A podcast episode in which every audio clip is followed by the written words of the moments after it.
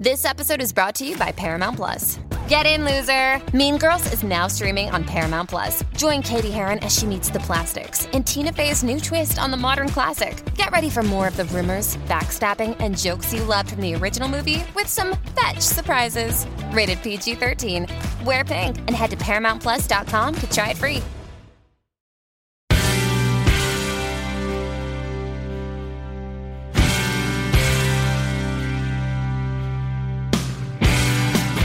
Hello, everyone, and welcome to a special bonus episode of the Janice Dean podcast. This week marked the release of my new book called I Am the Storm. I had the privilege of interviewing folks who have fought against overwhelming odds, some successful and some still in the midst of their fights. Whistleblowers and revolutionaries, underdogs, and ordinary people who choose to fight rather than take the path of least resistance. Some of these stories have made the headlines, but a lot of them have flown under the radar.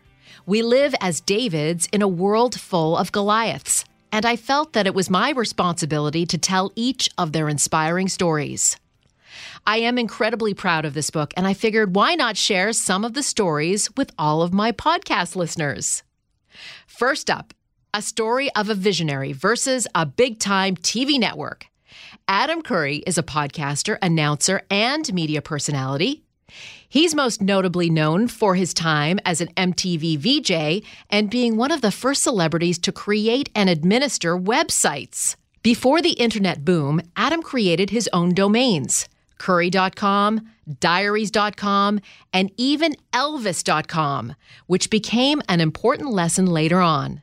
But where his battle came to play was with his biggest domain name, MTV.com. Here is some of his story about the fight for ownership and the truth. I don't know how much you can talk about the lawsuit. How much can you talk about? Um, well, I can't talk about. We settled, so uh, I have an official line, which is the lawsuit between MTV Networks and Mr. Curry has been settled out of court neither party has any further comment. Yeah. Uh, but I can certainly tell you all the history behind it because it, it's fun and it's well documented. Yeah. Go. Tell me. Um, so MTV recruited me to come to New York in 1987, contrary to some belief I was not one of the original VJs, but when MTV went, you know, basic cable, 40 million households, um, that was, you know, that was when they brought in a new, uh, a new plan, including Julie Brown, um, Kevin Seal, Carolyn Heldman at the time from Colorado, uh, a couple other people. Um, and so they recruited me. I was working in, in the Netherlands. And um, I had always, early on, I'd been into computers. I mean, like I built my first acoustic modem. Um, I used the Sinclair ZX80. I mean, I was really, really early on before the Commodore 64, but also had one of those. Actually, when I was doing my, my when my television career started in the Netherlands, I had a Commodore 64, and you mainly played kind of games on it. And I, I remember distinctly a moment when I said to myself, I'm putting this thing in the closet because this would this could distract me from what I'm what I think I'm supposed to do. Mm. Because I knew that I could get obsessed with this and go really deep into gaming, which I could have been a gaming billionaire by now, but I chose this other path. Um, but I knew that when I got to, and I knew of, of the internet. Or no, I knew uh, uh, about like the Mac Plus had just kind of come out. That was kind of the the machine. And so when I get to New York, I'm buying a Mac Plus, and I'm going to get on the online services because they had Prodigy, AOL, CompuServe was really the, the one when I first got in. Uh, AOL hadn't really started up yet, and or it was called something else, Vienna Online. Um, and so I got online. Now I got a, a, a huge 20 megabyte external hard drive with a SCSI cable, if you can remember that big honking cable with big connectors. Got a modem. And very quickly I was reading on some of the CompuServe forums about this thing called the internet. And, you know, this is, this is you know, it's really hard to get on, but once you're on, it's where all the cool, cool kids are. So, you know, I diligently learned, you know, some Unix and got a, an account and a slip and PPP and God knows what other shit you had to set up just to just to and there was no web. You were just basically connected with a terminal. Um, and so I discovered uh, news groups, which was just filled with, with college kids because they had access to mainframes and computers that were connected to the internet at the time, and they were posting all kinds of stuff about music that was not being discussed on MTV. They had very different ideas of what was great. And by the way, at the time, I don't even think college kids counted in the Nielsen rating. Hmm. Certainly not for cable. I mean, cable wasn't even real back then. It was uh, who's going to advertise on that? Mm-hmm. um, um, so uh, I discovered another program called Gopher uh, you know, as it sounds, Gopher, uh, which is actually uh, invented by uh, the computer science lab at um, the University of Minnesota, the Gophers. And um, and it was like a hyperlinking thing. So you could have you be on a menu, and then the, the, you could you know use the arrow keys, and you could then request a document. But the cool thing was that document might not be on that computer you were accessing. It was actually accessing it from another computer at a different university clear across the country. And I thought this was fascinating. This, and I could link from that document to another document, and I could set up my own. And so I said, you know, why don't I start just collecting some information and writing about some of the stuff people are saying and publish that on a Gopher server? Mm-hmm. Um, and and I did, and I uh, you know it's, and it's just like text files, and people could go in there and check it out. And I had something called Cyber Sleaze, which was the latest gossip. Uh, it was just you know me- messing around really, um, and um, and I needed a server to put this on. And uh, by by now, I had met a couple people who knew who I was online, and there were these guys in Virginia above a Chinese restaurant. They had a company called Digex, and these were like kind of redneck, kind of crazy redneck, neck bearded guys, all Unix nerds, and they were setting up something called hosting. And I said, yeah, we'll set you up with a Sun, a headless Sun 3. I said, whatever, you know, just put it in there. We made 100, 150 bucks a month, had to pay. Um, and they said, well, you need a domain name. I said, uh, how about mtv.com? Okay, yeah. Well, here's what you do. You send this guy an email because there was no registration. You didn't you didn't go to GoDaddy. No, no. You sent the guy an email and said, "Hey, man, uh, can you uh, set up mtv.com? Point towards this uh, IP address, and here's my details to register." And then while I was doing that, I went, hey, and get me curry.com and elvis.com and a couple of rude ones I can't tell you. Um, and so I got all these domain names. Uh, and that's how, that, that was the process, you know. Um, and so then I'm, I'm, I'm using this on MTV. It's like, now I'm closing the loop. I know the kids are watching in college, so I'm going to talk about my Gopher server on MTV.com. And you could send an email, adam at MTV.com. Um, and uh, I went to, um, uh, I want to say Van Toffler, and it was Joel Gallen, one of the two, and we had conversations about uh, what I was doing. And I said, well, tell us about this MTV.com. Oh, it's an internet server, and you know, it's uh, paying for it myself. It's not, there's no real money and it's Just kind of enhancing my show, which was the truth. Um, and around this time, I got an email uh, from a kid in uh, in college in uh, Champaign, Champaign, Urbana, Illinois. And he said, Adam, uh, I see you got this MTV.com. Love the Gopher server check this shit out I'm building. Uh, if you install this server, then you can use this piece of software called Mosaic, and uh, you can then you know have a like a, a multimedia experience through this new thing we call HTML. That was Marc Andreessen. So he was sitting there in college. You know, Marc Andreessen went on later, of course, to uh, create Netscape with Jim Barksdale, and now is one of the biggest Silicon Valley billionaire investors with Horowitz Andreessen. Um, so this was kind of the, the world at the time. Uh, and you know, and then I I would I continued to do that. Um, and then I had another conversation uh, just to make sure everything was okay with using MTV.com. And the legendary words were, "Oh yeah, no, that's cool, man. You do whatever you want. We're not interested in the internet. We have the AOL keyword." All right, okay.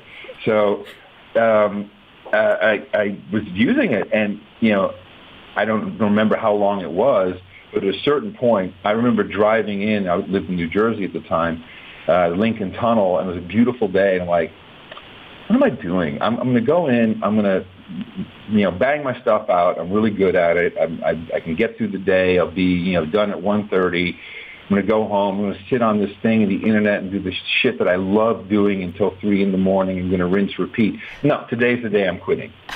So I quit uh, after doing number one um, on the top 20 countdown. So I think the internet's the future for me. So I'm I'm uh, I'm out.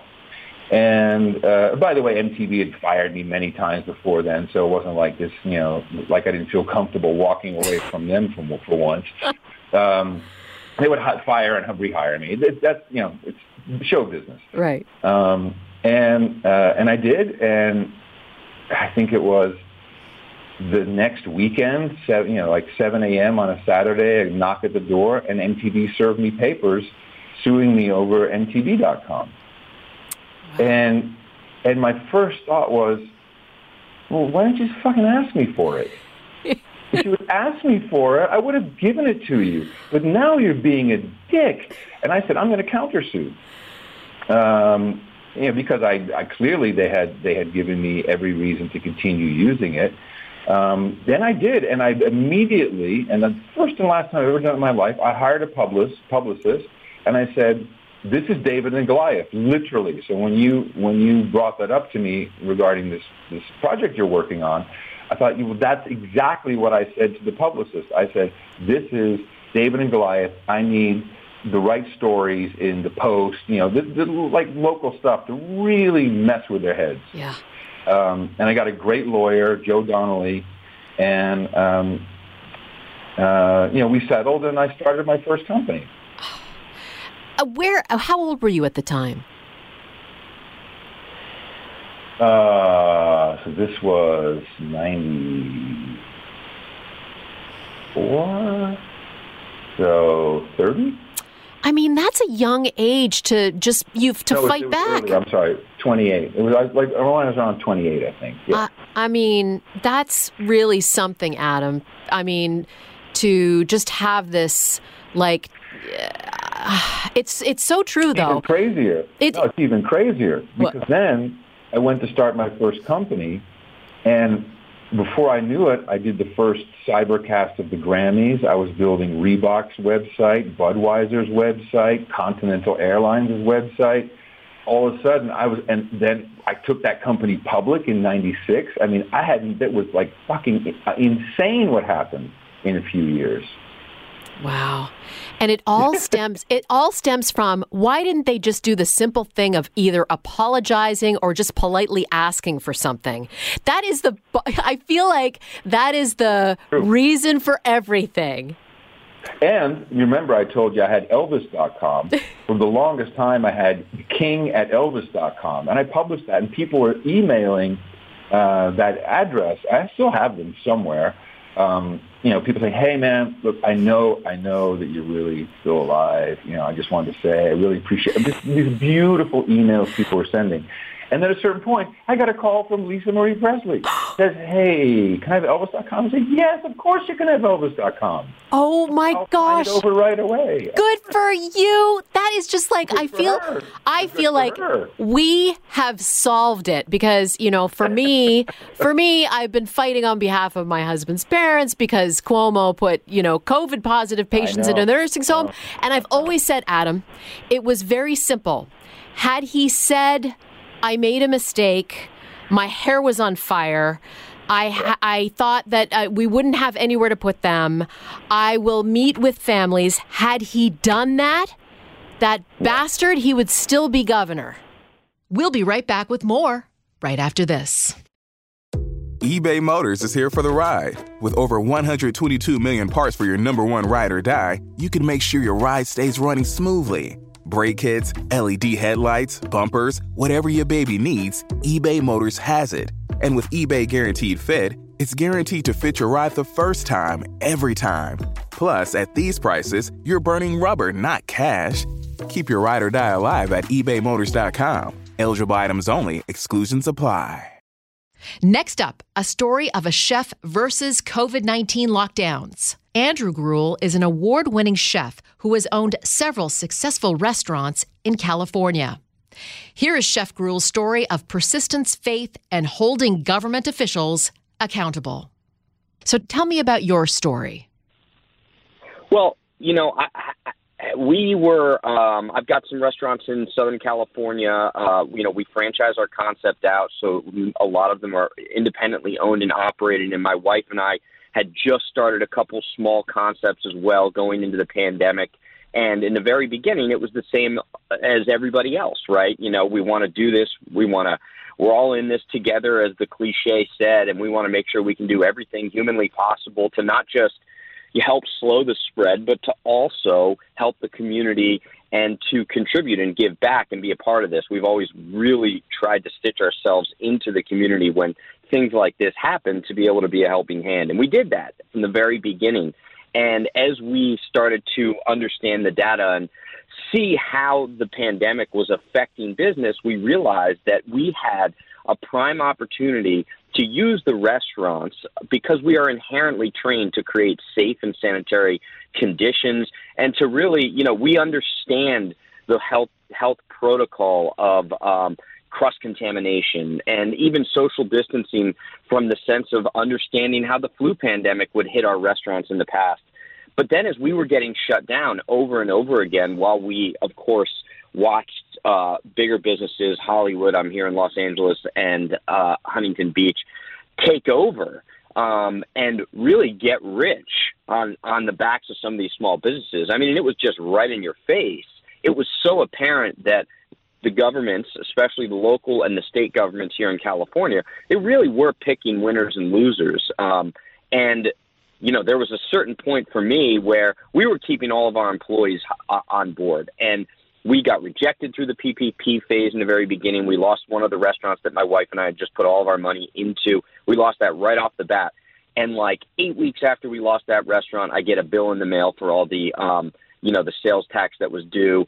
I get bills for all the other restaurants from the state of California Tourism Board. And I couldn't even fight back on these. And originally they had said they were going to relieve us in terms of a lot of the sales tax. And then when we called the Board of Equalization, they were like, we don't know what you're talking about. There was just no relief. Um, and every program available to try and help us was so delayed. I was watching businesses, ourselves included, on some of the small, smaller restaurants we have, drop like flies because they couldn't even make it to the point where they were able to receive a lot of the funds. And then they were just completely forgotten about by the government. And everybody was kind of patting each other on the back when the PPP funding did come through months after hundreds of thousands of businesses closed.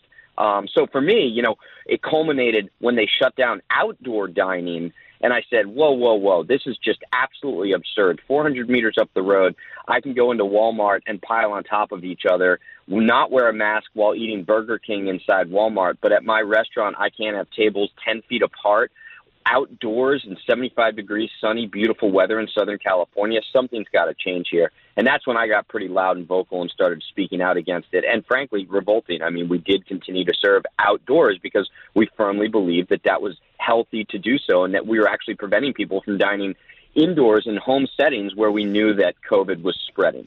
It was infuriating. Like I remember, you know, we couldn't have funerals or wakes for our loved ones. We couldn't even see them uh, when they were sick with COVID uh, in the hospital or their nursing homes. And yet we were turning on the TV and watching, you know, the protests go on. It was infuriating. It's the same thing. You know, you're you're going, so what's good for you is not good for me. And that is it's just it's mind-blowing. And, yeah, and it wasn't as if we were reading it, right? We were watching it. It was right in our faces, and it was promoted, and that was the point, right? And it was then you draw the comparison of, well, what I'm doing is more important than what you're doing. You can replace your equipment, you can replace X, Y, and Z. Well, not necessarily true. I mean, I watched employees get completely taken over by debt and depression, and we tried to help as many as we could. And that was when we started our fund in December um, because Interestingly, in California, they misappropriated, you know, the number is still up in the air, but somewhere around $50 billion in unemployment funds that was distributed to fraudsters and overseas.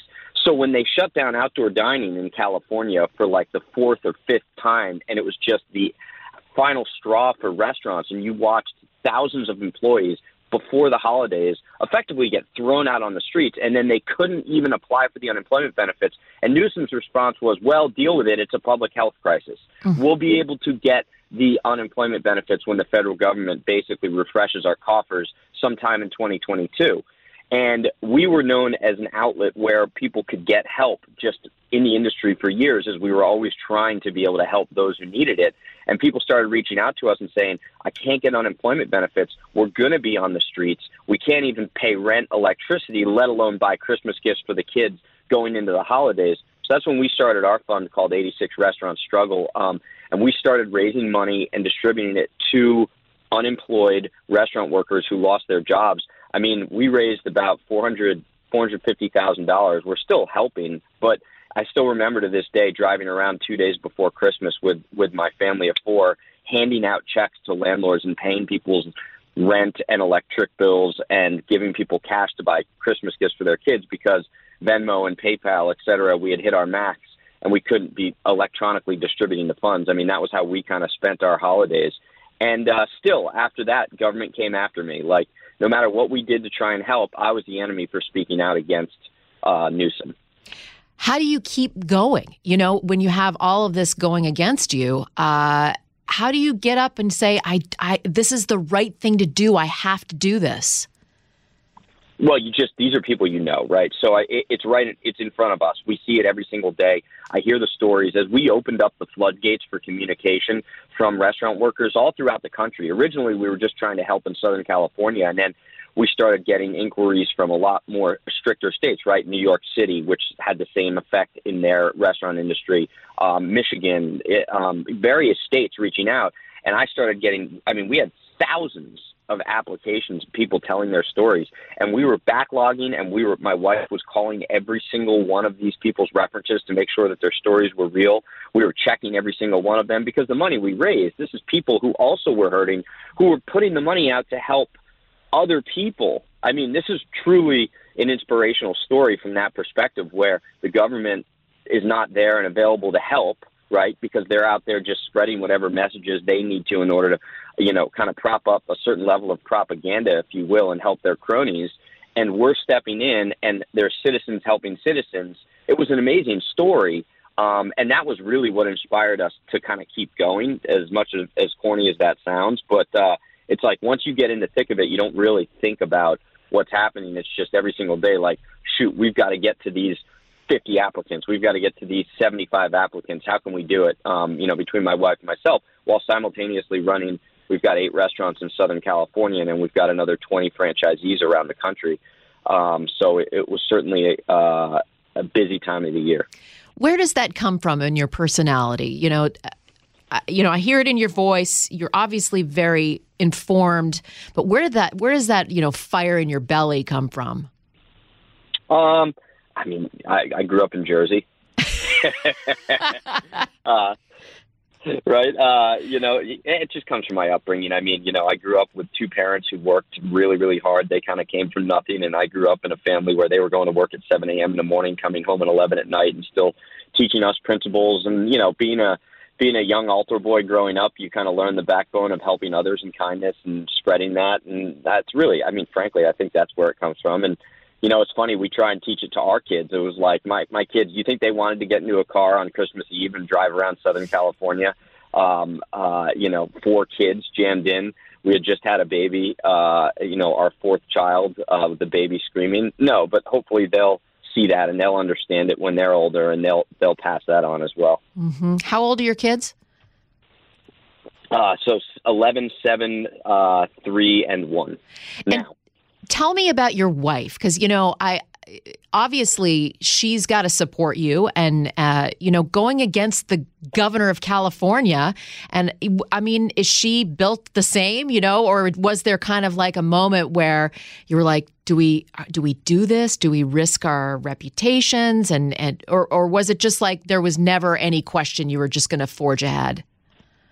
Well you know it's it's funny you bring that up because when I actually started to speak out and get the backlash that comes along with that, uh, right? There's a ton of support, but there is a lot of backlash. And don't get me wrong, 5% of it might be backlash, but it is bold and it is loud. Yep. I'm, I'm, I'm, sure you know this, right? Yep. And it's scary because you start to think we're going to lose it all. Um, this is how you get canceled.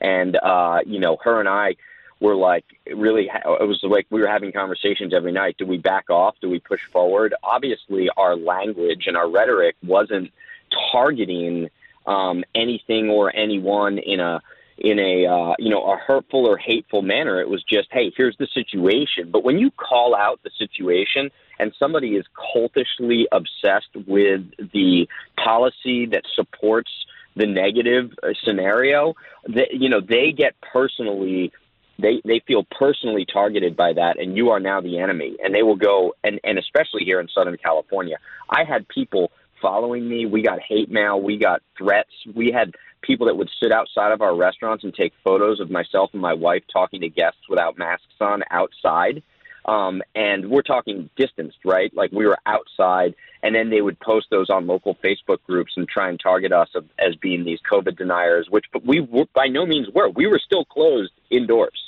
Right? So we were.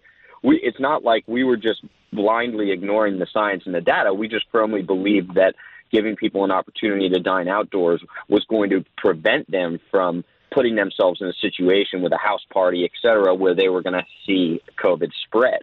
Um, so yeah, her every day it was different. Like one day I was pulling her back and saying, "Okay, you know, settle down a little bit on social," and the next day she was doing the same thing to me. So we're a bit of a yin and a yang depending on the mood of the weather. Thank you all for listening to this very special edition of the Janice Dean podcast. I'm very proud of this book because each individual featured stood up for what they believe in. You can buy I Am the Storm at Barnes & Noble, Amazon, Audible, or wherever you get your books. Thank you to all of my listeners. If you have someone you think should make the Dean's List, let me know at Janice Dean on Twitter or Janice Dean FNC on Instagram.